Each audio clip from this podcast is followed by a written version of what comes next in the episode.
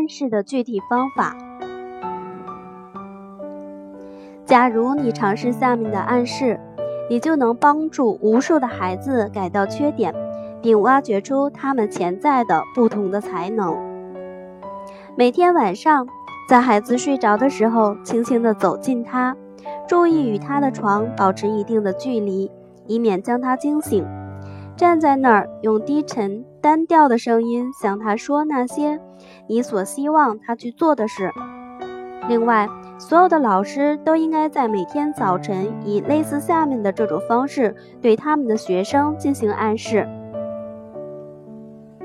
让孩子们都闭上眼睛，对他们说：“孩子，我希望你能够礼貌地对待每一个人，听从你们的父母和老师对你们提出的要求和劝告，并且不要有任何厌烦的情绪。过去。”当你被提醒去做某事的时候，你总是感到厌烦。但是现在的你，应该充分理解他们所说的一切全是为了你好。那么，对于那些说教的人，你就不再感到生气，而是心存感激。从现在起，要热爱你的工作，无论你从事的是哪一类工作，要学会去喜欢你必须掌握的东西。尤其是那些在过去一直不被你所喜欢的东西。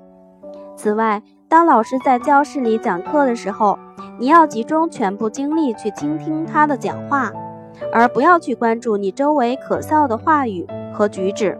自己也不要讲任何让人发笑的事情。在这种状态下，你是非常聪明的，孩子，你是非常聪明的。你会很容易的理解并记住你所学的东西，它将镶嵌在你的脑海里，可以随时的被你使用。当你需要它的时候，你将能够运用它。当你独自或者是在家中完成某项任务、学习某一门功课时，你就会把全部的精力集中在你所做的事情上，你就总能取得较好的成绩。如果一个人从今以后能够严格遵循如上建议，他就会在生理上、心理上具备最强的能力。那些未能充分理解自我暗示的原理和动作方式的人，可能会觉得，在一个人还没有出生之前就开始对他或者是他进行教育是非常荒谬的。在这里，我就不再重复在前面某些章节里已经解释过的问题了。我只需要告诉大家。想象在你生命的每项功能中都发挥了最为重要的作用。通过对想象的训练，换句话说，通过进行自我暗示，一位未来的母亲不仅可以决定她的孩子的性别，这已经被某些医疗权威人士所证实，而且还可以在很大程度上决定孩子身体上和精神上的特征。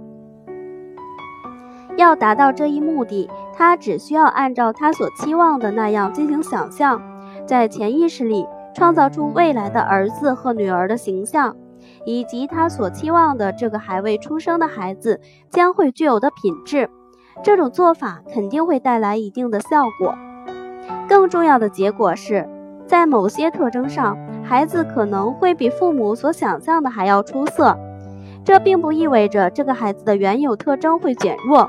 恰恰相反，随着他或者是他逐渐长大成人，自我暗示所产生的特征很可能会取代暗示所产生的特征，并且在孩子的人生中取得主导地位。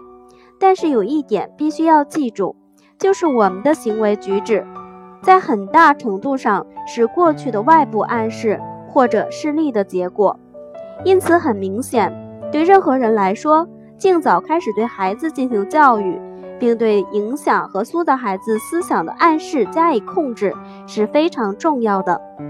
父母的教育工作者必须谨慎地进行有益的暗示，并且不遗余力地避免孩子受到有害的暗示的影响。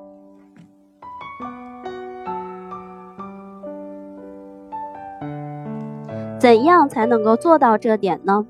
这里我尝试着列举一些命令或者是暗示，当然，所有这些都是泛泛而谈的暗示，他们应该依据具体的个人和环境的不同而有所改变。如何对待孩子呢？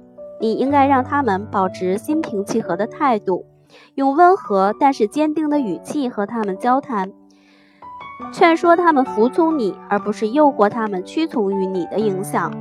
不要粗暴地对待孩子，因为这样的话可能会导致孩子滋生畏惧、忧郁甚至憎恨的情绪。